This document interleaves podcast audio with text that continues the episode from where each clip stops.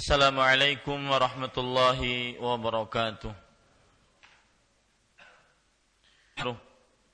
ونعوذ بالله من شرور أنفسنا وسيئات أعمالنا من يهده الله فلا مضل له ومن يضلل فلا هادي له وأشهد أن لا إله إلا الله وحده لا شريك له وأشهد أن محمدا عبده ورسوله يا أيها الذين آمنوا اتقوا الله حق تقاته ولا تموتن إلا وأنتم مسلمون.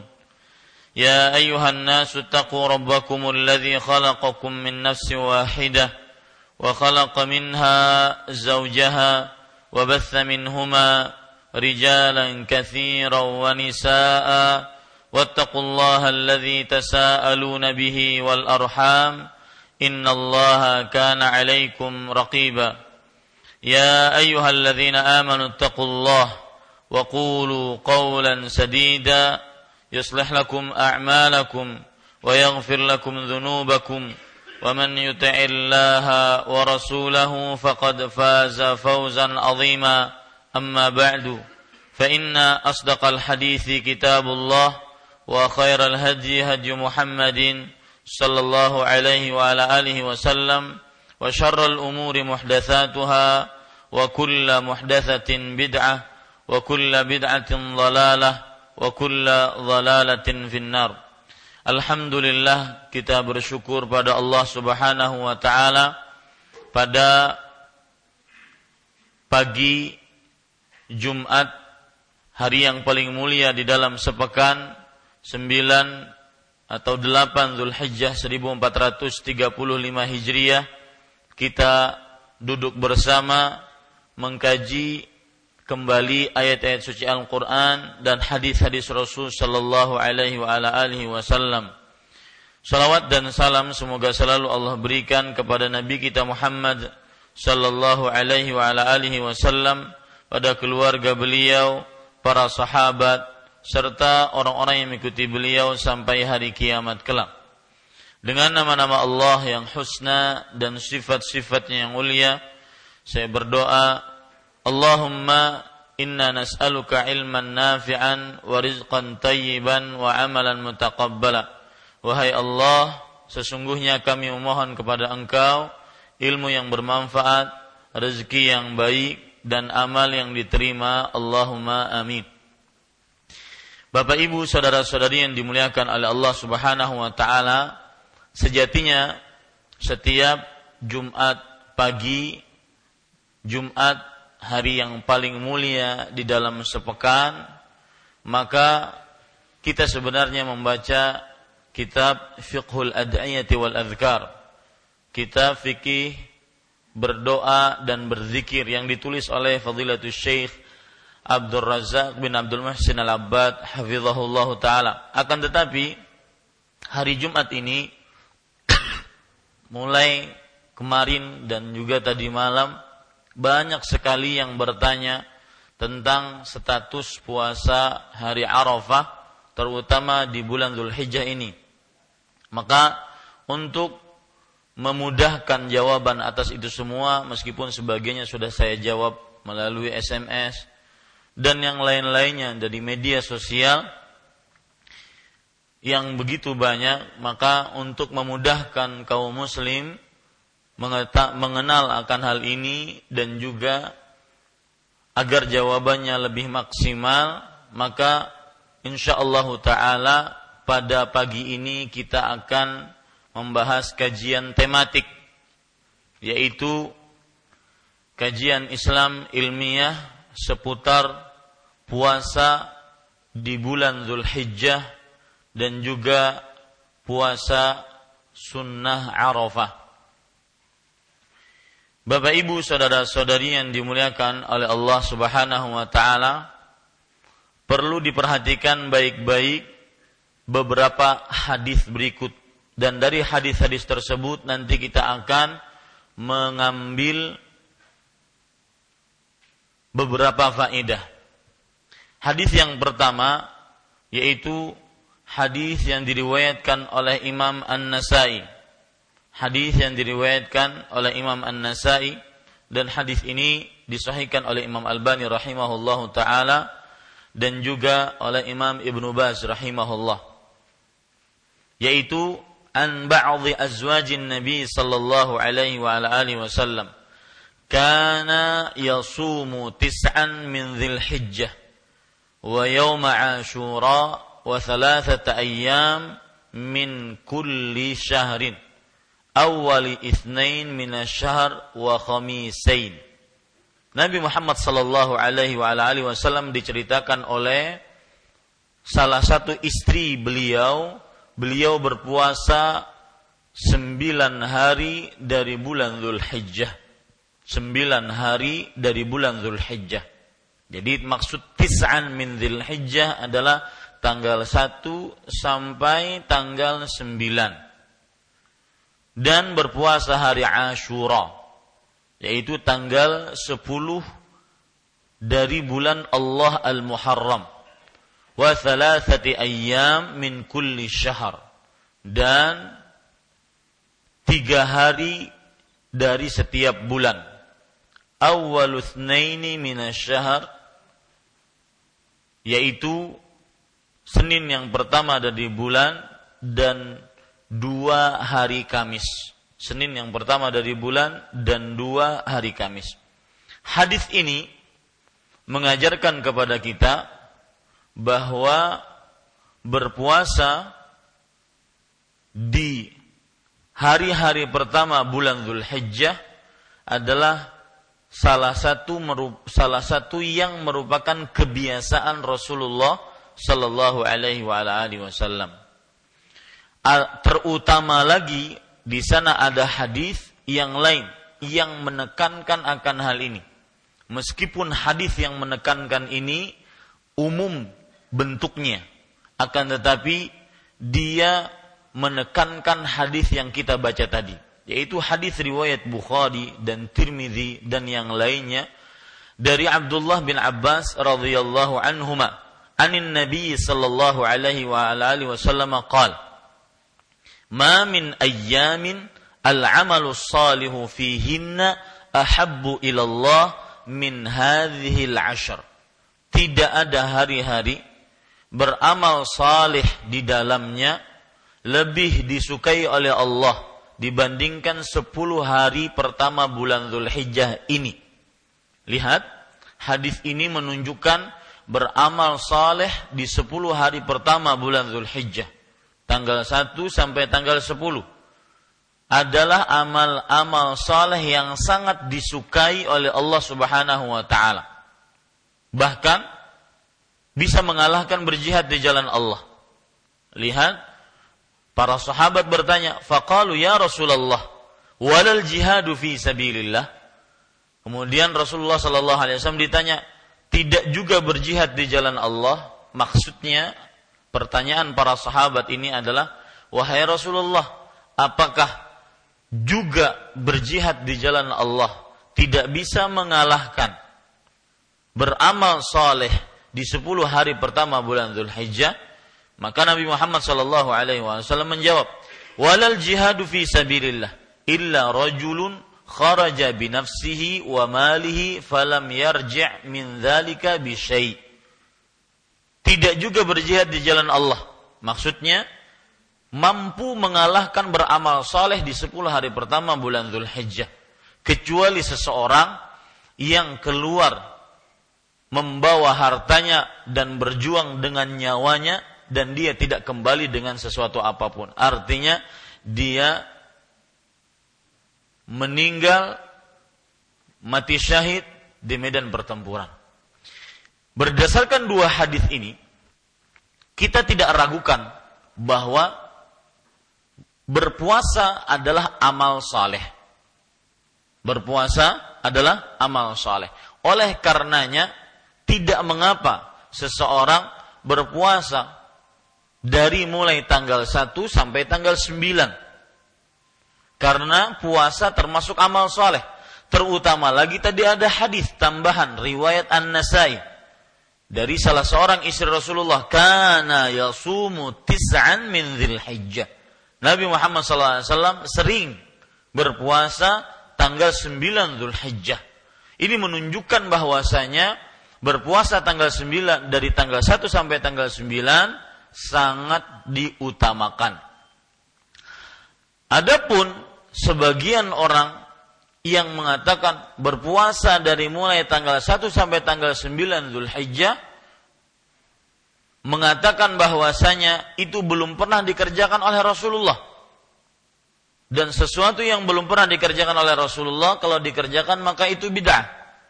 Mereka berdalil dengan sebuah riwayat, riwayat Muslim, yaitu hadis Aisyah radhiyallahu anha, beliau bercerita, "Ma ra'aitu Rasulullah sallallahu alaihi wa ala alihi wasallam shaiman fil ashri qattu."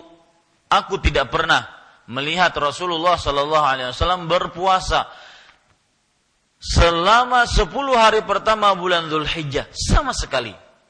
Ini penekanan yang kuat dari seorang yang jabal gunung gunung di dalam ilmu tentang Rasulullah Sallallahu Alaihi Wasallam.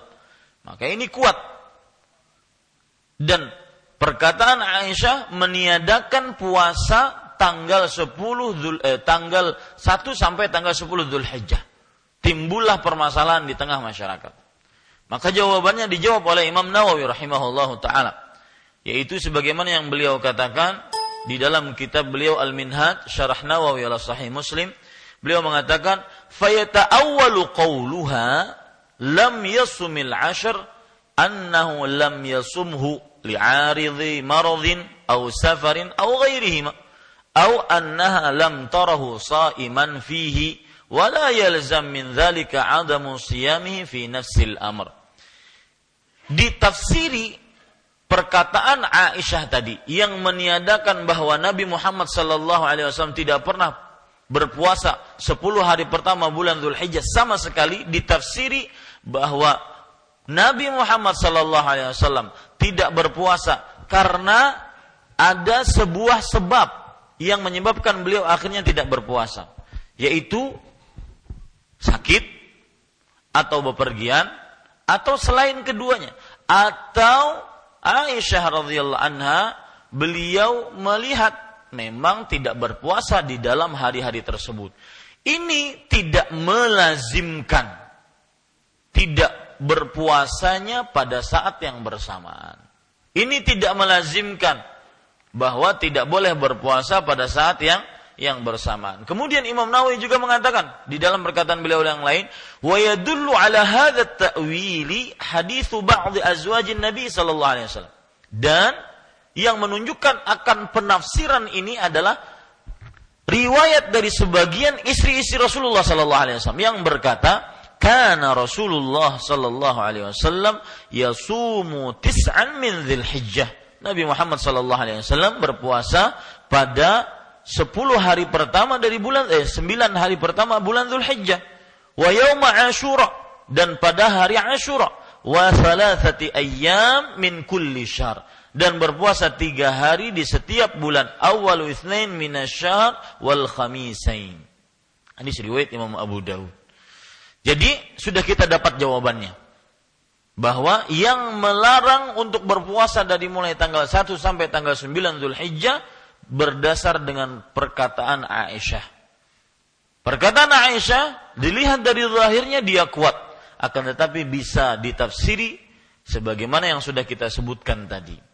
Kemudian dijawab juga oleh Imam Ibn Utsaimin riwayat Aisyah ini. Beliau mengatakan, siapa yang berani menunjukkan adanya larangan berpuasa dari mulai tanggal 1 sampai tanggal 9 Zulhijjah.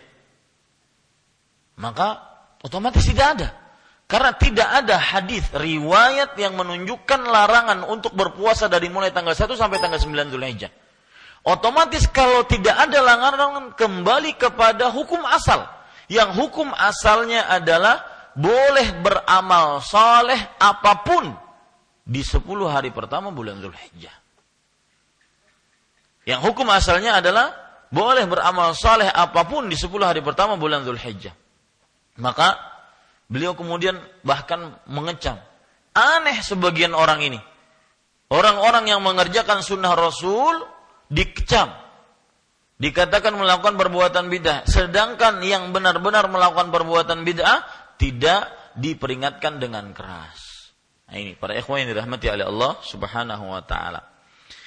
Imam Nawawi rahimahullah taala juga berkata dalam perkataan beliau yang lain dalam kitab Al-Minhaj Syarah Nawawi ala Sahih Muslim, "Falaysa fi shaumi hadhi tis'ati karohah." Maka bukan berpuasa di sembilan hari pertama bulan Dhul Hijjah ini sesuatu yang dibenci. Bal hiya mustahabbatun istihbaban syadidan.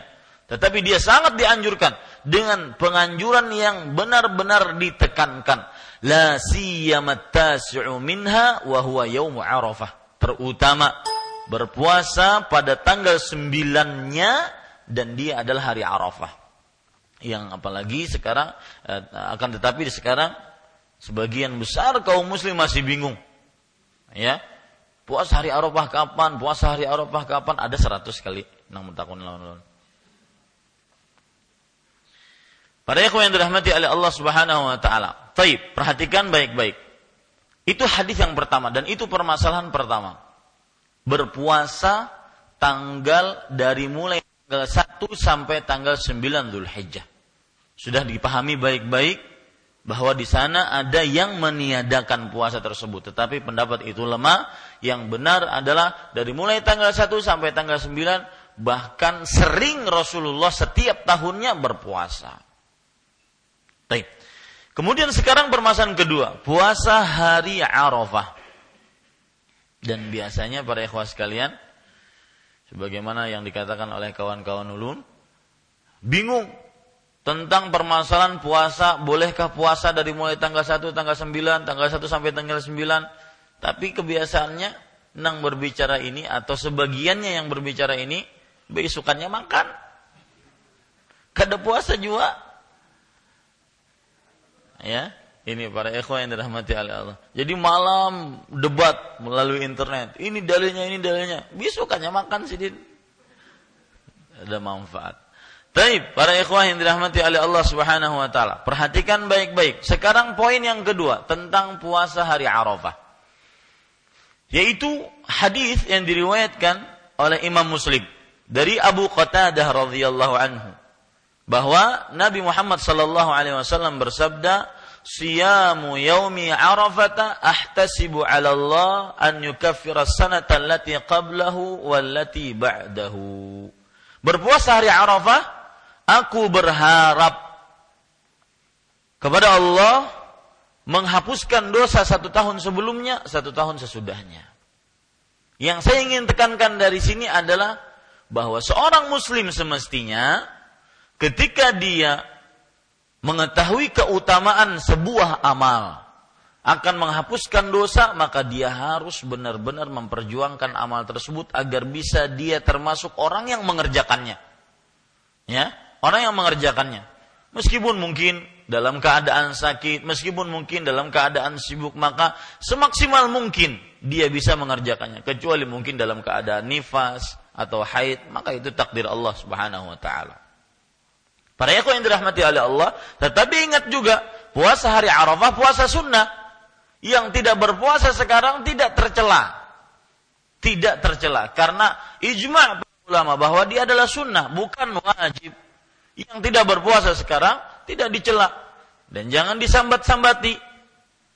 Ya. Dan jangan tidak usah berpura-pura puasa. ya sudah kalau tidak puasa selesai. Kenapa? Ya.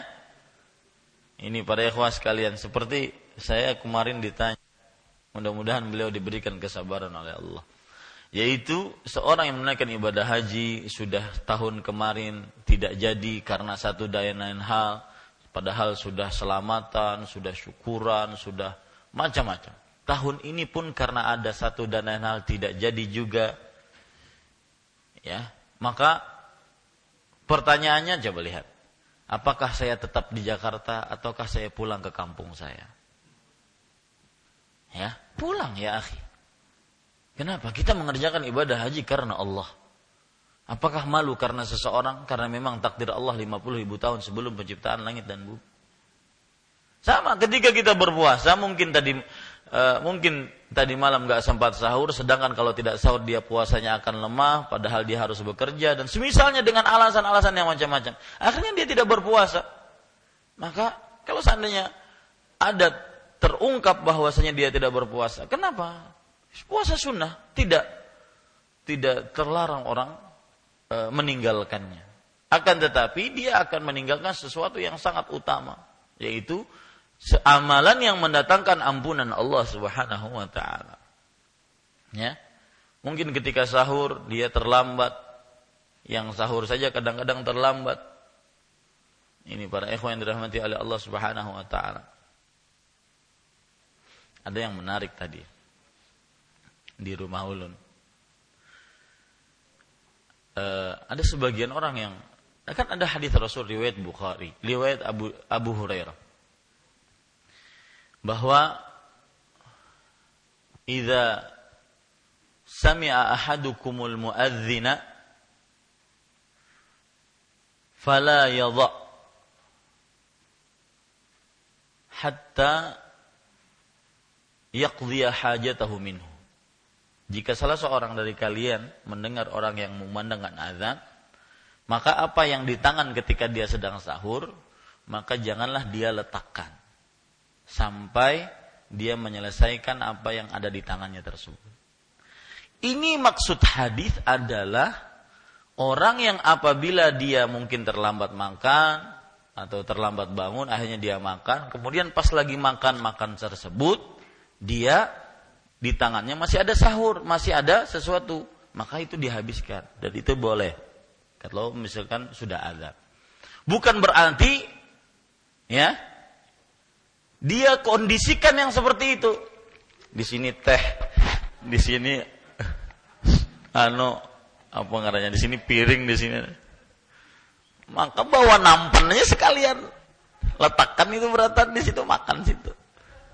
Bukan dikondisikan, akan tetapi kalau terjadi seperti itu baru boleh. Subhanallah. Para ikhwan yang dirahmati oleh Allah Subhanahu wa taala kembali ke permasalahan tadi. Jadi puasa hari Arafah sangat dianjurkan. Dan saya berpesan kepada diri saya pribadi dan juga kepada Bapak Ibu sekalian bahwa apabila ada amalan apa pun bentuknya amalankah ucapankah yang menghapuskan dosa maka jangan pernah remehkan. Kalau bisa kita ikut termasuk pemain di dalam amalan tersebut. Karena kenapa karena manusia, anak Adam tidak pernah lepas dari dosa. Dengan beberapa sebab, anak Adam tidak pernah lepas dari dosa. Pertama, dengan pernyataan Rasulullah, "Kullu bani Adam khata." Setiap anak manusia adalah orang-orang yang selalu melakukan kesalahan. Yang kedua, sifat-sifat manusia yang buruk yang Allah tabiatkan kepada manusia. Yang ketiga, di dalam diri manusia ada hawa nafsu yang memerintahkan kepada keburukan. Inna nafsa la ammaratun bisu. Sesungguhnya hawa nafsu memerintahkan kepada keburukan. Yang keempat, syaitan senantiasa mengalir di dalam tubuh manusia seperti mengalirnya darah. Inna syaitan yajri fi bani Adam majraddam. Sesungguhnya syaitan mengalir di tubuh manusia sebagaimana mengalirnya se, se, se, mengalirnya darah. Ini beberapa sebab kenapa manusia tidak lepas dari dosa. Maka oleh karena itu belum nanti lingkungan penyebab yang lain. Ya banyak beberapa sebab. Oleh karena itu, amalan apa saja yang mendatangkan ampunan, maka jangan pernah remehkan karena kita tidak lepas dari dosa. Terutama lagi Allah melarang kita untuk mensucikan, merasa suci diri kita. Allah berfirman, "Fala tuzakku anfusakum, huwa a'lamu biman Janganlah kalian mensucikan diri kalian. Dia yaitu Allah lebih mengetahui siapa yang paling bertakwa. Tetapi karena puasa sunnah, puasa Arafah adalah puasa sunnah, maka tidak berdosa orang meninggalkannya. Jangan sampai dinaikkan ke derajat wajib kecuali dengan dalil. Maka tidak tercela orang meninggalkannya, terutama karena satu dan lain hal. Ya, Taib. Itu permasalahan yang pertama yang berkaitan dengan Arafah. Permasalahan yang lain yang berkaitan dengan Arafah adalah yaitu puasa hari Arafah berkaitan dengan hari Arafah. Makanya disebutkan dalam hadis siyamu yaumi Arafah. Bukan siyamu Arafah. Berpuasa hari Arafah. Itu berkaitan dengan puasa pada hari Arafah. Dan hari Arafah adalah nama lain dari tanggal 9 Zulhijjah.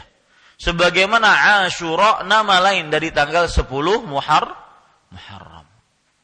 Oleh karenanya puasa hari Arafah berkaitan dengan tanggal 9 Zulhijjah di mana pun kita berada. Di Mekahkah, di luar Mekahkah, benua Asia, benua Afrika, Amerika, Australia, terserah. Yang penting berpuasa tanggal 9 Zulhijjah yaitu berpuasa hari Arafah akan menghapuskan dosa setahun sebelum dan setahun sesudah. Kalau sudah kita pahami ini dan ini pun untuk orang-orang yang tidak menunaikan ibadah haji. Adapun yang menunaikan ibadah haji maka dimakruhkan mereka untuk berpuasa pada hari Arafah karena hari Arafah mereka dituntut untuk berwukuf dan di wukuf mereka ditun, disyariatkan dengan sangat untuk berdoa dan itu membutuhkan membutuhkan kekuatan. Kalau dia berpuasa maka dia nanti akan lemah, terutama perjalanan dari Mina ke Mekah Arafah. Dahulu tidak seperti sekarang.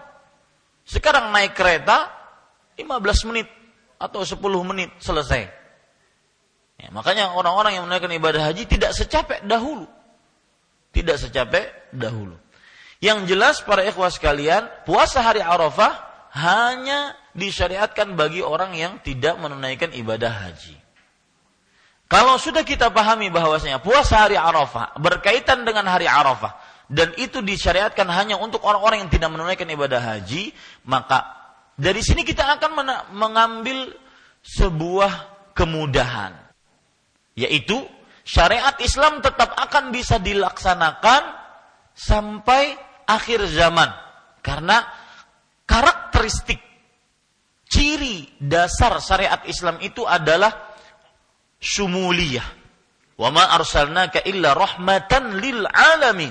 Tidaklah kami utus engkau wahai Muhammad sallallahu alaihi wasallam kecuali rahmat untuk alam semesta. Jadi dia sumuliyah global. Ajarannya itu global, tidak untuk satu kaum, satu bangsa dan tidak untuk uh, khusus untuk kaum yang lain, kemudian kaum yang lain tidak bisa, tidak. Semua dari umat manusia bisa mengerjakannya.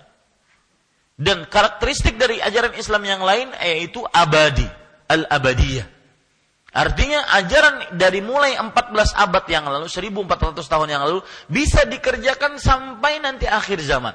Sampai hari kiamat. Itu namanya abadi. Berdasarkan dalil al-yawma akmaltu lakum dinakum. Hari ini kusempurnakan bagi kalian agama kalian. Makanya tidak ada nabi dan rasul setelah Nabi Muhammad sallallahu alaihi wasallam. Kenapa? Karena ajarannya itu sempurna sampai akhir zaman, tidak bisa berubah. Berarti dua karakteristiknya. Bisa dikerjakan di mana saja dan kapan saja. Bisa dikerjakan di mana saja dan kapan saja. Kalau sudah kita pahami ini, kaitkan dengan puasa Arafah. Maka pendapat yang paling kuat adalah puasa hari Arafah dikaitkan dengan hari, bukan karena wukuf di Arafah. Karena kalau dikaitkan dengan wukuf di Arafah, apa yang akan terjadi?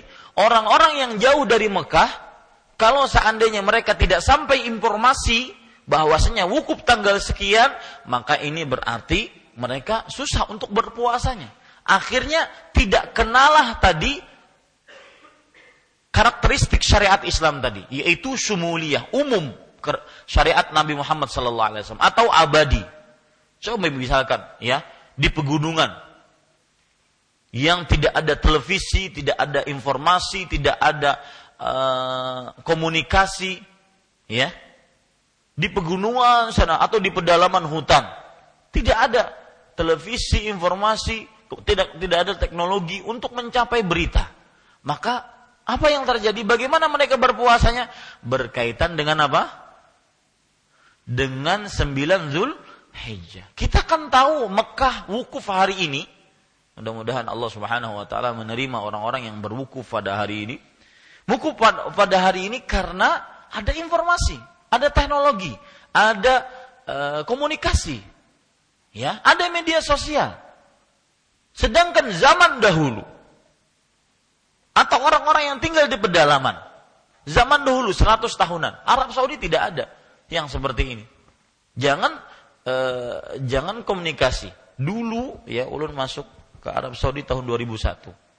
Itu tidak boleh, itu handphone-handphone itu yang salah satu merek handphone yang handphonenya itu besar. Kalau ditawakan kucing, kucingnya mati itu. Nol handphonenya. Ya. Dan tidak ada yang memiliki itu kecuali miliarder. Kenapa? Karena boleh punya handphone asalkan menyetor puluhan ribu real ke bank dahulu. Ya, setelah dua tahun tiga tahun baru setelah itu dibuka bebas boleh siapa saja memiliki handphone itu pun dengan syarat sangat ketat sekarang e, harus memiliki iqomah dan semisalnya karena tidak boleh tidak bisa mengisi pulsa kecuali harus memasukkan nomor KTP ini peraturan di sana sekarang nah kalau seandainya 100 tahun yang lalu bagaimana tidak ada dikenal e, komunikasi teknologi media sosial akhirnya orang menentukan puasa hari Arafah dengan 9 Zulhijjah, bukan dengan wukuf Arafah. Nah, ini menunjukkan bahwasanya poin ketiga bahwasanya puasa hari Arafah dikaitkan dengan tanggal 9 Zulhijjah. Ya, tanggal 9 Zulhijjah. Sebab yang kedua, kenapa kita mengaitkan puasa hari Arafah dengan tanggal 9 Zulhijjah? Jadi kalau ditanya, kenapa puasa hari Arafah dikaitkan dengan tanggal 9 Zulhijjah? Karena satu, syariat Islam itu abadi dan global. Tidak bisa dilaksanakan kecuali dengan mengikuti tanggal. Sebab yang kedua, kenapa puasa hari Arafah dikaitkan dengan tanggal 9 Zulhijjah? Yaitu karena para ikhwan sekalian dirahmati oleh Allah Subhanahu wa taala, karena puasa hari Arafah sudah ada sebelum Nabi Muhammad sallallahu alaihi wasallam menunaikan ibadah haji hajinya Nabi Muhammad SAW tanggal eh, pada tahun 10 Hijriah. Karena Robiul Awal tahun 11 Hijriah beliau meninggal. Dan haji Nabi Muhammad SAW adalah haji wada dan haji pertama yang setelah itu beliau meninggal.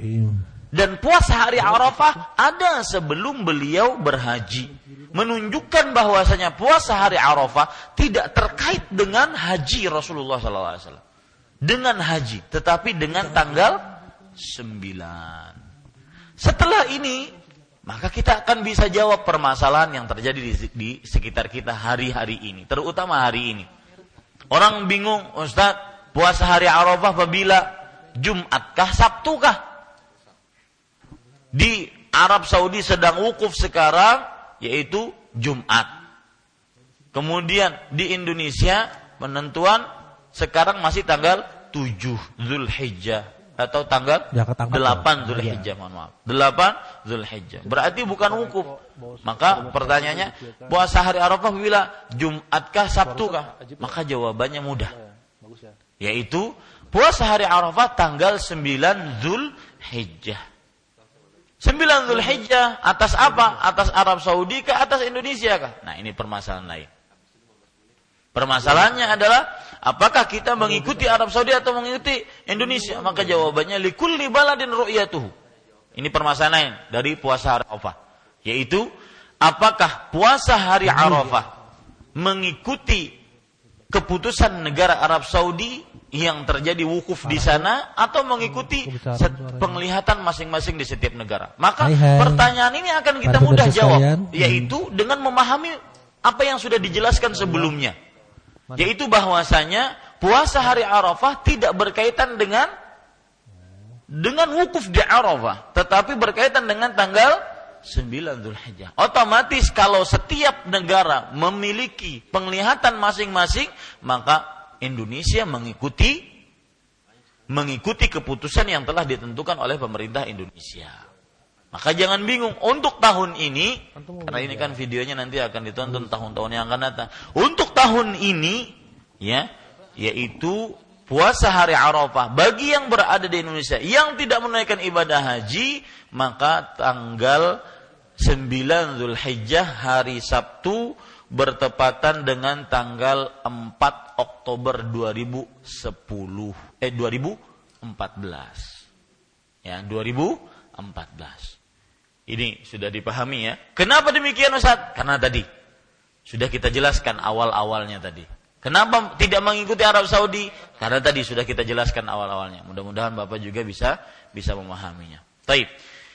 Kalau sudah uh, hal itu diketahui, Bapak Ibu saudara-saudari yang dimuliakan oleh Allah Subhanahu wa taala, saya ingin menambahkan sedikit yaitu bahwa Nabi Muhammad wasallam melarang orang yang berpuasa pada hari Arafah orang yang menaikkan ibadah haji untuk berpuasa pada hari Arafah.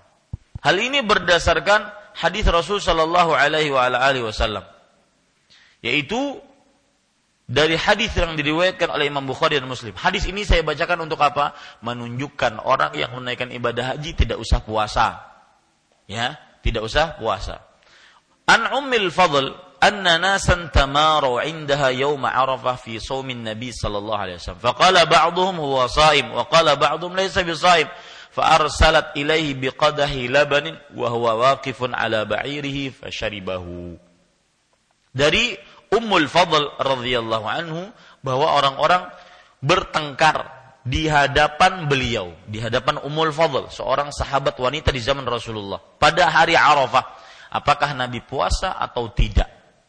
Sebagian mereka mengatakan huwa saim, karena dulu Pak yang ikut berhaji bersama Rasulullah Sallallahu Alaihi sekitar 114 ribu orang.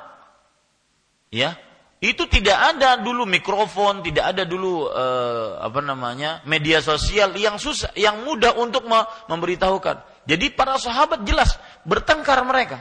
Nabi puasa enggak? Ada yang mengatakan puasa, ada yang mengatakan tidak puasa. Dan lalu Umul Fadl punya cara. Berikan kepada Nabi Muhammad sallallahu alaihi wasallam apa? Sebuah bejana yang berisi susu. Maka beliau pun berdiri di atas onta beliau sambil meminum. Menunjukkan bahwasanya hari Arafah dianjurkan yang menunaikan ibadah haji untuk tidak tidak berpuasa. Nah, ini hanya sebagai penekanan. Hadis ini juga terdapat faedah bolehnya minum sambil berdiri jika ada keperluan. Jika ada keperluan. Taib. Kalau sudah kita pahami itu, para ikhwan yang dirahmati oleh Allah Subhanahu wa taala, ada lagi hal-hal yang perlu diperhatikan. Yaitu poin yang ketiga ini. Ya, poin yang ketiga, puasa di hari-hari terlarang apa saja hari-hari terlarang tersebut. Nanti berkaitan dengan puasa Idul Adha berkaitan juga dengan puasa Arafah yang terletak antara Jumat dan Sabtu karena termasuk hari-hari terlarang. Sekarang hari-hari terlarang untuk berpuasa. Yang pertama, diharamkan berpuasa hari Idul Adha dan Idul Fitr. Hal ini berdasarkan hadis atau beberapa hadis. Perhatikan hadisnya. Hadis yang diriwayatkan oleh Imam Bukhari dan Muslim dari Umar bin Khattab radhiyallahu anhu. An Abi Ubaid Maula ibnu Azhar qala syahidtul Ida ma'a ibni ma'a Umar ibn al-Khattab radhiyallahu anhu. Dari Abu Ubaid Maula Abi Azhar, Maula ibnu Azhar berkata, aku pernah melakukan Idul Fitr bersama atau melakukan Idul Adha bersama Umar bin Khattab. Lalu beliau bersabda berkata, "Hadzani yaumani naha Rasulullah sallallahu alaihi wasallam an siyamihima." Dua hari ini, Idul Adha dan Idul Fitr, dilarang oleh Rasulullah Sallallahu Alaihi Wasallam berpuasa pada dua hari ini. Yauma fitrikum min siyamikum wa yaumul akhir ta'kuluna fihi min nusukikum. Hari berpuasa kalian dari berpuasa kalian dan hari yang lain adalah kalian makan di dalamnya sembelihan-sembelihan kalian. Jadi kenapa Idul Adha dan Idul Fitr dilarang untuk berpuasa karena satu Idul Fitr adalah hari untuk berbuka setelah berpuasa selama sebulan. Ramadan. Sedangkan hari Idul Adha, kenapa dilarang untuk berbuka eh, berpuasa? Karena hari memakan di dalamnya kalian kurban-kurban kalian, hewan-hewan kurban kalian atau daging-daging hewan kurban kalian. Ini dua sebab. Berarti dalam hadis ini kita ambil pelajaran sebab hikmah kenapa dilarang puasa Idul Adha dan Idul Fitr. Idul Fitr tadi apa, Pak? Karena berpuasa berbuka dari puasa. Idul Adha karena makan daging hewan kurbannya. Ya. Coba perhatikan hadis yang lain yang diriwayatkan oleh Imam Bukhari dari Umar bin Khattab juga. Ya ayyuhan nas, inna Rasulullah sallallahu alaihi wasallam qad nahakum an siyami hadainil idain. Ini ini perkataan Umar bin Khattab bagus untuk dibaca ketika khutbah Aid sehingga benar-benar mencontoh salafus saleh. Wahai manusia, Sesungguhnya Rasulullah Shallallahu Alaihi Wasallam telah melarang kalian untuk berpuasa pada dua hari ini. Amma ahaduhuma fayuftiru fitrakum min siyamikum.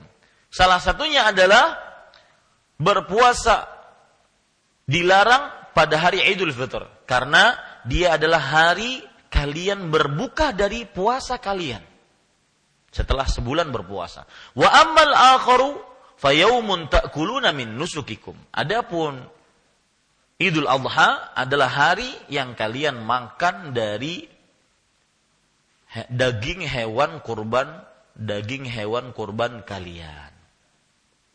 Taib, ada lagi hadis yang lain yang disebutkan oleh Abu Sa'id Al-Khudri, hadis diriwayatkan oleh Imam Bukhari dan Muslim juga. Abu Sa'id Al-Khudri berkata, qala naha Rasulullah sallallahu alaihi wasallam an saumi yaumil fitr wa yaumin nahar. Nabi Muhammad sallallahu alaihi wasallam melarang untuk berpuasa hari Idul Fitr dan hari Idul Adha. Ya, hari Idul Fitr dan hari Idul Adha. Kemudian para ikhwan yang dirahmati oleh Allah Subhanahu wa taala termasuk hal yang merupakan hadis tentang larangan berpuasa hari Idul Adha dan hari Idul Fitr adalah yaitu hadis riwayat Bukhari dan Muslim dari Abu Hurairah radhiyallahu anhu. Beliau berkata, "Yunha an siyamaini wa bai'ataini, al-fitr wan nahr wal mulamasah wal munabadah."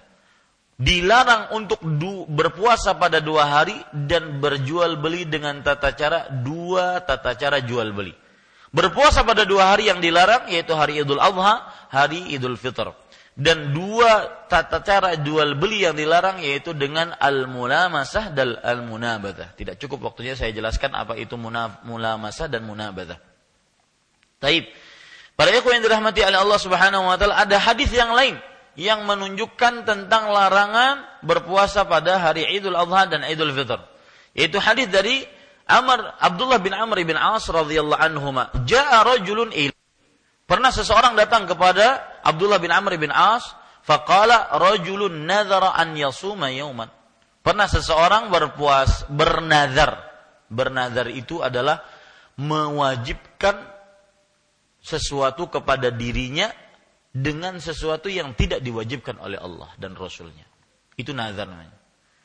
Ya, dan nazar ini tidak keluar kecuali dari orang-orang yang bakhil. Kalau saya sembuh, maka saya akan bersedekah. Tidak sembuh, tidak bersedekah-sedekah. Ya.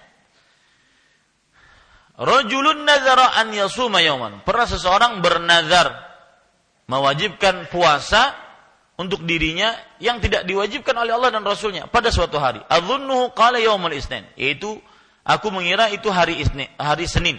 Fawafaqa dzalika yauma idin. Maka ternyata hari Senin itu bertepatan dengan hari Id. Dengan salat Id. Idul Fitr. Maka bagaimana? Faqala Ibnu Umar amara Allah biwafa'in nadhr wa nahan Nabi sallallahu alaihi wasallam an saumi hadzal yaum.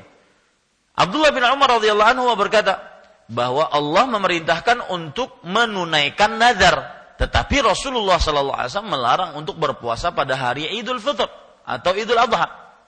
Nah, ini menunjukkan bahwasanya tidak diperbolehkan kita berpuasa pada hari Idul Fitr ataupun Idul Adha. Kemudian, para ikhwah yang dirahmati oleh Allah Subhanahu wa taala, bahkan kalau sudah kita tahu dalil-dalil tadi, bahkan Imam Nawawi menukil ijma' haramnya berpuasa pada hari Idul Adha dan Idul Fitr. Yaitu nukilan beliau disebutkan di dalam kitab Al-Minhaj Syarah Nawawi ala Sahih Muslim wa qad ajma'al ulama ala tahrimi shaumi hadaini al-yawmain bi kulli hal. Maka para ulama telah bersepakat untuk pengharaman berpuasa dua hari ini, Idul Adha dan Idul Fitr. Dalam keadaan bagaimanapun, sawaun sawmahuma an nadhrin au tatawwu'in au kaffaratin au ghairi dzalik. Baik itu puasanya karena nazar, karena sunnah atau karena puasa kafarat tetap tidak boleh. Sebabnya apa pun. Ya, ini ijma dari para ulama tidak diperbolehkan untuk berpuasa pada hari ini. Ya, ini para ikhwas dan ini pendapatnya mayoritas para ulama dilarang untuk berpuasa di dalam dua hari ini. Sekarang puasa yang terlarang kedua adalah puasa hari-hari tasyrik. Ya, dan tema kita yang ketiga tadi adalah hari-hari yang dilarang puasa. Hari Idul Adha, Idul Fitr itu yang pertama. Yang kedua hari tasyrik. Para yang dirahmati oleh Allah Subhanahu wa taala, hari tasyriq dalil yang menunjukkan akan hal itu adalah perhatikan hadisnya yang diriwayatkan oleh Imam Muslim dari Nubaisyah Al-Hudzali. Bagus nama anak Nubaisyah. Al-Hudzali. Qala Rasulullah sallallahu alaihi wasallam Rasulullah sallallahu alaihi wasallam bersabda ayyamut tasyriq ayyamu aklin wa syurb. Dalam riwayat yang lain wa dzikrullah Hari-hari tasyrik adalah hari-hari untuk makan dan minum. Dan tambahan riwayat yang lain yaitu dan juga hari-hari untuk berzikir kepada Allah. Makanya dianjurkan kita di hari-hari tasyrik sampai hari-hari tasyrik bertakbir karena dia adalah hari hari untuk makan dan minum dan berzikir kepada Allah. Kemudian hadis yang lain yang menunjukkan haramnya berpuasa pada hari-hari tasyrik yaitu hadis riwayat Muslim dari Ka'ab bin Malik radhiyallahu anhu Beliau bercerita, anna Rasulullah sallallahu alaihi wasallam ba'athahu wa Aus ibna al-Hudatsan ayyam at-tashriq. Fanada annahu la yadkhulul jannata illa mu'minun wa ayyamu mina aklu aklun wa syurbun. Bahwa hadis dari Ka'ab ibn Malik radhiyallahu anhu bahwa Rasul sallallahu alaihi wasallam mengutus beliau dan Aus bin Al-Hudatsan pada hari tasyrik, yaitu ini ketika di Mina, kejadiannya ketika di Mina.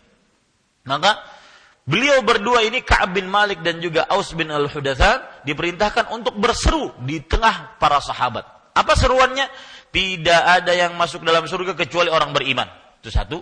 Yang kedua, hari-hari mabit di Mina, yaitu hari-hari tasyrik, itu adalah hari makan dan minum. Hari makan dan minum.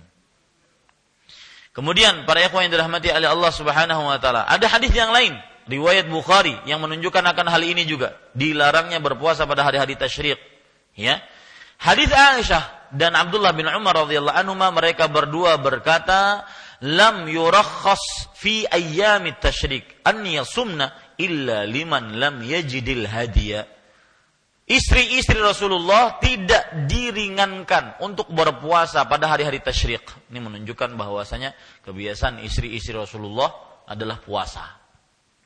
Sampai terjadi perkataan ini kan. Makanya saudari-saudari muslimah memang wajar untuk berpuasa.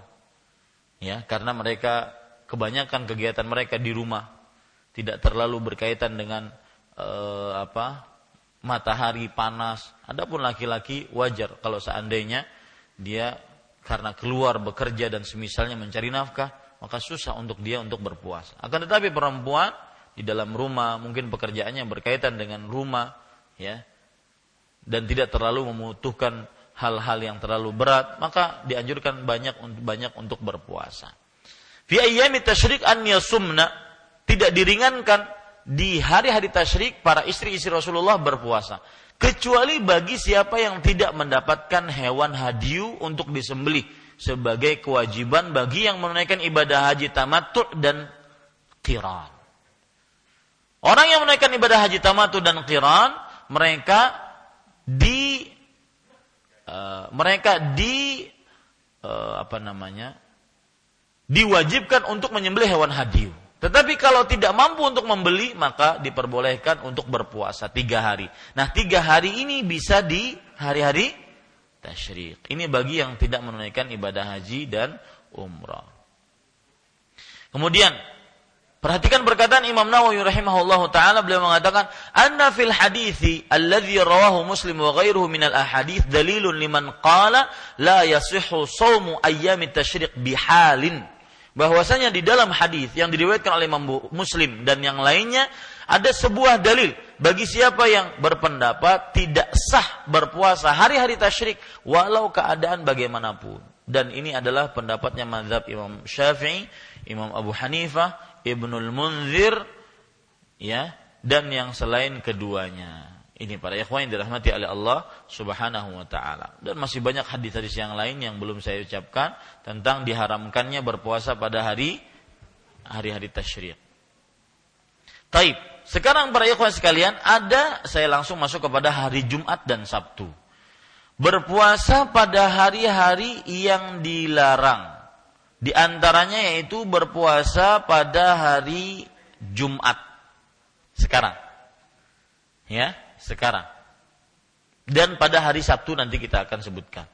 Hadis-hadis yang menunjukkan puasa hari Jumat dilarang adalah hadis-hadis yang sahih riwayat Imam Muslim dari Abu Hurairah radhiyallahu anhu beliau berkata sami'tu Rasulullah sallallahu alaihi wasallam yaqul Aku mendengar Rasulullah sallallahu alaihi wasallam bersabda, "La yasumu ahadukum yaumal jum'ah illa an yasuma qablahu aw yasuma ba'dahu." Tidak boleh seseorang berpuasa pada hari Jumat kecuali ia berpuasa sebelumnya, hari sebelumnya berarti hari Kamis atau hari sesudahnya berarti hari Sabtu. Nah, ini para ikhwas sekalian yang dirahmati oleh Allah Subhanahu wa taala menunjukkan bahwasanya berpuasa pada hari Jumat tersendiri dilarang. Tersendiri dilarang. Kecuali berpuasa sehari sebelumnya atau sehari setelahnya.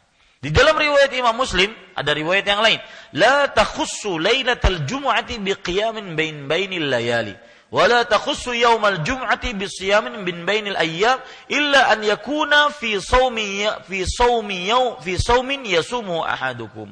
Artinya, jangan kalian mengkhususkan malam Jumat beribadah dibandingkan malam-malam yang lain. Nah, di sinilah tercelaknya sebagian orang yang mengkhususkan ibadah di malam Jumat, tidak beribadah di malam-malam yang lain. Misalkan membaca sholawatan hanya khusus malam Jumat, membaca uh, yasinan atau apa pun hanya khusus malam Jumat. Ini dalilnya pelarangan. Ini dalilnya pelarangan. Ya, tidak boleh mengkhususkan malam Jumat untuk ibadah-ibadah tertentu dan tidak boleh mengkhususkan hari Jumat berpuasa di antara hari-hari yang lain kecuali berpuasa yang kalian kebiasaan berpuasa pada itu. Seperti misalkan puasa hari Arafah, eh, afan, puasa Idul eh, Sunan Abu Daud, puasa Abu Daud. Ya, puasa Nabi Daud. Bukan Abu Daud, puasa Nabi Daud. Ya, puasa hari Arafah, puasa hari-hari yang kita memang kebiasaan kita berpuasa atau pas bertepatan dengan 13, 14, 15 Ya, ini tidak mengapa seseorang berpuasa pada hari Jumat karena yang dilarang adalah puasa tersendiri tanpa sebab karena hari Jumatnya. Nah, ini dilarang. Ya, ini pada ikhwan yang dirahmati oleh Allah Subhanahu wa taala.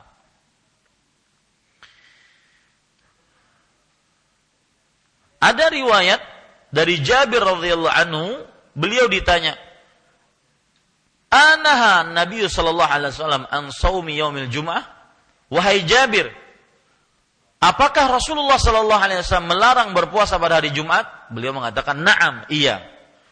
Dan di sana ada tambahan an yufroda bisawm dilarang oleh Rasulullah Sallallahu Alaihi Wasallam untuk berpuasa tersendiri tanpa sebab pada hari Jumat. Tersendiri pada sebab tanpa hari Jumat. Ada lagi riwayat yang lain, riwayat Bukhari. Riwayat yang saya bacakan tadi riwayat eh, Bukhari dan Muslim ini sekarang riwayat Bukhari. Dari Juwairiyah radhiyallahu anha beliau bercerita, "Anna Nabi sallallahu alaihi wasallam dakhala 'alaiha yaumal jum'ah wa hiya sha'imah."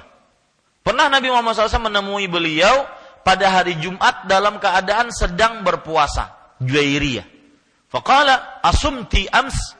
Wahai Juwairiyah, puasa enggak kamu kemarin, hari Kamis? Kemudian beliau menjawab, tidak, la. Kemudian Nabi Muhammad SAW bersabda, Turidina antasumi gadan? Apakah kamu akan berpuasa besok, Sabtunya? Maka beliau menjawab, La, tidak wahai Rasulullah. Maka Nabi Muhammad SAW mengatakan, Fa'aftiri, kalau begitu berbukalah. Maka ketika seseorang ingin berpuasa hari Jumat, dia harus berpuasa sebelumnya ataupun sesudahnya. Ini para ikhwah yang dirahmati oleh Allah Subhanahu wa taala. Ada perkataan menarik dari Imam Ibnu Ba'as rahimahullah. Perhatikan. Perkataan beliau, "Idza sama qablahu yawman aw ba'dahu yawman zalal mahdzur." Jika orang berpuasa sehari sebelum hari Jumat, yaitu hari Kamis, atau sehari sesudah hari Jumat, yaitu hari Sabtu, maka puasa hari Jumat yang terlarang tersebut sudah tidak terlarang lagi. Wa saumu yaumil jum'ah qada'an an Ramadan taraka ifradahu ahwab. Artinya berpuasa hari Jumat sebagai kodok Ramadan ya jangan sampai meninggal jangan sampai tersendiri ini lebih hati-hati jadi kalau seandainya kita puasa punya hutang Ramadan kita ingin berpuasa hari Jumat untuk mengkodok Ramadan puasa Ramadan kita tadi maka beliau mengatakan lebih baik kalau puasa Jumat tersendiri meskipun mengkodok puasa Ramadan maka lebih baik dijauhi. Lebih baik dijauhi. Au yasumu yauman ba'dahu au qablahu atau berpuasa sehari sebelumnya atau sehari setelahnya. Amma saumu yaumi Arafat. Sekarang masalah kita. Adapun berpuasa pada hari Arafah yaumal Jum'ah pada hari Jumat. Kalau seandainya mereka mengikuti uh, Saudi puasa hari Jumat ini hari ini untuk hari Arafah. Fahuwa lam yasum min ajlil Jum'ah wa inna ma sama min ajli yaumi Arafah. Maka ini boleh karena dia berpuasa bukan karena hari Jumatnya, akan tetapi karena hari Arafahnya. Nah, ke depan-depan nanti kalau seandainya hari Arafah bertepatan dengan hari Jumat sudah kita tahu jawabannya. Boleh atau tidak? Boleh. Kenapa? Karena berpuasanya bukan karena ingin hari Jumatnya tetapi karena hari Arafahnya. Taib. Sekarang permasalahan selanjutnya. Puasa hari Sabtu. Secara tersendiri. Seperti misalkan kita sekarang yang berada di Indonesia. Hari Arafah berdasarkan keputusan pemerintah Republik Indonesia, Negara Kesatuan Republik Indonesia adalah hari Sabtu, tanggal 9 Zulhijjah bertepatan dengan 4 Oktober 2014. Bagaimana ini puasanya? Lihat dulu kita permasalahannya, kita taksil dulu. Kita landasi diri kita dengan ilmu pengetahuan dulu. Apa hukum berpuasa hari Sabtu secara tersendiri? Maka jawabannya lihat perhatikan beberapa hadis Rasul Shallallahu Alaihi Wasallam riwayat Imam Abu Daud. Ya, riwayat Imam Abu Daud. Dari As-Samma radhiyallahu anha anna Nabi sallallahu alaihi wasallam qala la tasumu yawm as-sabt illa fi mafturidha alaikum wa illam yajid ahadukum illa liha'a inabatin aw 'uda syajaratin falyamdhuhu Janganlah kalian berpuasa pada hari Sabtu. Ini larangan dan sering saya ucapkan setiap larangan asal hukumnya pengharaman. Nah, itu kan pentingnya. Yang seperti ini pentingnya. Setiap larangan asal hukumnya pengharaman. Kecuali yang diwajibkan atas kalian. Yaitu kecuali kalau seandainya puasa Ramadan hari Sabtu. Nggak mungkin kita nggak puasa. Puasa yang diwajibkan atas kalian. Kal mes, meskipun eh, jika kalian tidak jika salah seorang dari kalian tidak mendapati kecuali kulit dari pohon anggur atau ranting dari sebuah pohon, maka hendaklah dia kunyah kulit tersebut atau ranting tersebut untuk berbuka hari Sabtu. Ini menunjukkan penekanan. Sampai kulit dari pohon anggurnya kalau tidak ada apa-apa, maka silahkan kalian berbuka. Jangan puasa hari Sabtu. Menunjukkan sangat-sangat penekanan. Para ikhwah yang dirahmati oleh Allah Subhanahu wa taala, hadis ini terjadi perbedaan pendapat di antara ulama. Ada yang mengatakan sahih, ada yang mengatakan lemah. Wallahu alam derajat hadisnya adalah sahih. ya. Derajat hadisnya adalah sahih. Hadis ini juga terjadi perbedaan pendapat di antara ulama. Ada yang mengatakan dia terhapus dengan hadis yang lain. Seperti hadis hari Jumat tadi. Kecuali berpuasa setelahnya. Berarti setelahnya hari Sabtu. Ini menunjukkan bahwasanya berboleh boleh berpuasa pada hari hari Sabtu. Wallahu alam, Bapak Ibu saudara-saudari yang dimuliakan oleh Allah, Imam Ibnu Utsaimin, Imam Ibnu Baz mengatakan hadis ini muttarib. Goncang hadisnya. Sanatnya goncang, berarti lemah. Kalau lemah selesai.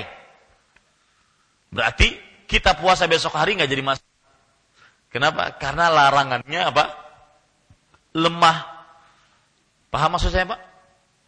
Kalau hadisnya lemah, maka puasa kita hari Arafah besok, terutama bagi yang tidak berpuasa dari tanggal 1 sampai tanggal 9, ya, dia hanya berpuasa tanggal 9-nya saja, hari Arafah besok, bagi kita yang berada di Indonesia, maka tidak jadi masalah. Kenapa? Hadisnya apa? Hadisnya lemah. Hadis larangan tentang puasa hari Sabtu hadisnya apa? Lemah menurut dua pendapat ini yaitu Imam Ibn Baz dan Imam Ibn Uthaymin dan kebanyakan para ulama di Arab Saudi. Sedangkan Imam Al-Albani rahimahullah taala menyatakan hadis ini sahih. Lalu bagaimana solusinya? Kan besok hari Sabtu berarti kita dilarang untuk berpuasa pas bertepatan dengan hari Arafah. Maka jawabannya sama dengan hari Jumat tadi. Kita berpuasa besok bukan karena Sabtunya akan tetapi karena karena hari Arafahnya. Nah, seperti itu. Ya, karena hari Arafahnya. Terakhir para ikhwah yang saya inginkan eh, ingin sampaikan dua hal. Yang pertama B, tanggal 10 Zulhijjah ya, kita kan dianjurkan untuk bersegera melaksanakan sholat Id kemudian khutbah Idul Adha. Dan Nabi Muhammad SAW bukan kebiasaan beliau sebelum sholat Id dan khutbah Id beliau makan. Ini bukan puasa namanya, bukan puasa. Ini yang saya ingin tekankan. Ini bukan puasa. Karena sebagian orang mengira itu adalah puasa. Enggak. Memang kebiasaan Rasulullah tidak makan sebelum sholat Idul Adha dan khutbah Idul Adha. Kenapa? Karena ikan beliau akan memakan dari daging daging kurban. Lalu boleh, kada bolehkah kita nungkar uh, nasi kuning di wadah mau putri? Boleh. Eh, subhanallah. Apalagi ada Abi Salman sekarang. Boleh, ya. Tidak mengapa para ikhwas sekalian. Kalau seandainya orang mungkin pagi-pagi lapar, tidak mengapa. Ya. Tetapi kebiasaan Rasulullah, beliau kalau Idul Adha, beliau tidak tidak makan. Sampai beliau nantinya memakan daging, nah, seperti itu. Maka hendak uh, nasi kuning pakai daging, olah kan daging Taib. Para ikhwan yang dirahmati oleh Allah Subhanahu wa taala. Karena kenapa? Karena yang namanya puasa itu dari mulai terbit fajar kedua sampai terbenam matahari, bukan puasa sampai jam 7. Itu bukan puasa namanya. Nah, jadi ini kekeliruan. Yang terakhir yang ingin saya sampaikan adalah bahwa termasuk perbuatan bid'ah dan ini ternyata orang yang sudah ngaji juga masih melakukan seperti ini adalah dia bersikap bunglon dalam permasalahan sekarang yang terjadi ini. Sekarang dia puasa. Kalau ditanya, puasa apa Pian? Puasa hari Arafah. Kenapa? Karena mengikuti Arab Saudi sekarang berwukuf di Arafah. Isuk bang, bahari raya kah? Kada. Kenapa? Karena pemerintah hari rayanya hari Ahad. Ini tidak pernah ada di zaman mana pun. Ya, yang pendapat seperti ini nggak ada zaman mana pun. Karena setelah tanggal 9 Dhul Hijjah besoknya Idul Adha itu pasti. Nggak ada lusanya Idul Adha, nggak ada.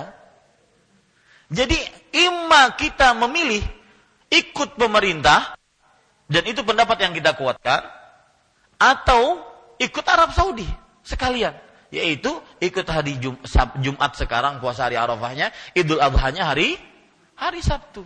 Jangan setengah-setengah. Ini namanya bunglon. Setengah-setengah, ya. Setengah umat Arab Saudi, setengah umat pemerintah. Ini tidak benar. Ya, dan pendapat ini tidak pernah dikerjakan oleh ulama-ulama, para salafus soleh. Imma ikut di sana atau ikut di sini.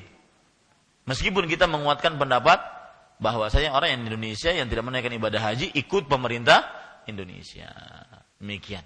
Alhamdulillah selesai kajian tematik kita, kajian Islam ilmiah seputar puasa di bulan Zulhijjah dan puasa Arafah. Wassallallahu nabiyana Muhammad walhamdulillahirabbil alamin.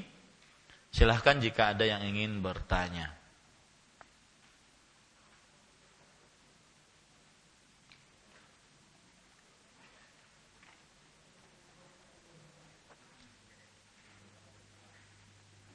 Ya. Kalau tidak ada yang bertanya, kita cukupkan dengan kafaratul majlis. Subhanakallahumma wa bihamdika asyhadu an la ilaha illa anta astaghfiruka wa atubu ilaik. Wa sallallahu nabiyana Muhammad walhamdulillahi rabbil alamin. Oh, ada? Ya, sebelum pertanyaan saya ingin menambahkan sedikit, ya. Kenapa atau apa hikmah dilarang berpuasa hari Sabtu? Dijelaskan oleh Imam Tirmidzi.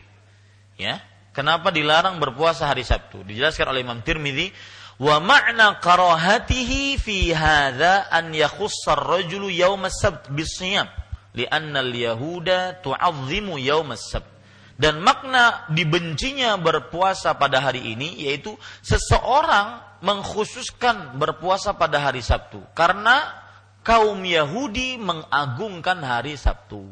Nah, itu dia. Ya, sebabnya dilarang berpuasa hari Sabtu itu karena kaum Yahudi mengagungkan hari Sabtu. Begitu juga per, per, perkataan Syekhul Islam Taimiyah rahimahullah. Ya, di dalam kitab beliau Kitab Usyam dari Syarah Um Al-Umdah Wali annahu yaumu idin li ahli kitab. Karena dia hari id bagi ahli kitab setiap minggunya. Faqasduhu bis-sawmi duna ghairihi yakunu ta'ziman lahu fakuriha dzalika kama kuriha ifradu Ashura bit-ta'zim limma lamma 'azzamahu ahlul kitab. Maka bermaksud bertujuan berpuasa hari Sabtu dan tidak berpuasa pada selainnya sebagai pengagungan hari Sabtu tersebut, maka dimakruhkan, dibenci. Sebagaimana dibenci untuk berpuasa pada hari Ashura sebagai pengagungan hari yang diagungkan oleh ahlul ahlul kitab. Nah, ini hikmah dari dilarangnya berpuasa pada hari pada hari Sabtu. Wallahu alam. Naam. Ya Ustaz, uh, nah. ada pertanyaan uh, dari beberapa pertanyaan ini. Mungkin ada yang beberapa sama. Uh, yang pertama, uh, Assalamualaikum Ustaz. Uh, kaum muslimin harus taat memimpin kecuali dalam perbuatan maksiat. Pada perbedaan penetapan puasa hari Arafah dan Idul Adha, ada perbedaan di antara pemerintah dan ormas. Apa batasan maksiat itu dalam hal ini? Karena sebagian orang beranggapan bahwa pemerintah sudah melakukan maksiat karena meninggalkan hukum Allah. Mohon penjelasan Ustaz. Iya, para ikhwah sekalian dirahmati Allah, tidak ada hubungannya meninggalkan hukum Allah dengan ru'yah. Tetap dalam hal ini kita mentaati pemerintah. Meninggalkan hukum Allah sebuah maksiat. Tetapi tidak mengeluarkan seseorang dari agama Islam. Dan dalam menentukan awal bulan untuk Ramadan, untuk Idul Hijjah, untuk uh, Idul Fitr, Idul Adha, mereka pemerintah benar, tidak bermaksiat. Maka pendapat yang paling pantas adalah mengikuti pemerintah dalam keputusannya. Ya, apa sih susahnya mengikuti pemerintah dalam keputusannya? Gak ada yang susah. Dan mereka di Indonesia khususnya, mereka melakukannya dengan cara yang cara yang sesuai dengan syariat Islam yaitu dengan ru'yah.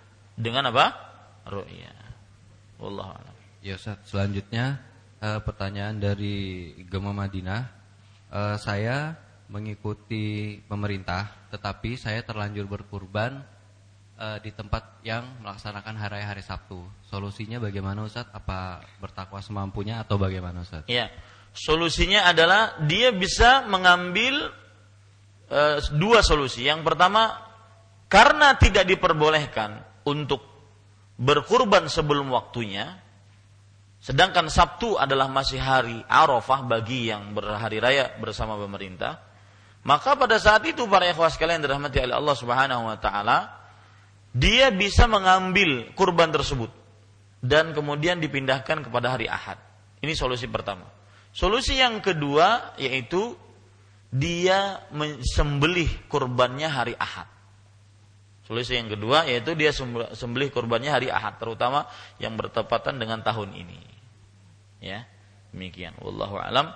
Kita cukupkan dengan kafaratul majlis. Subhanakallahumma wa bihamdika asyhadu an la ilaha illa anta astaghfiruka wa atubu ilaik. Wa sallallahu nabiyana Muhammad walhamdulillahi rabbil alamin. Wassalamualaikum warahmatullahi wabarakatuh.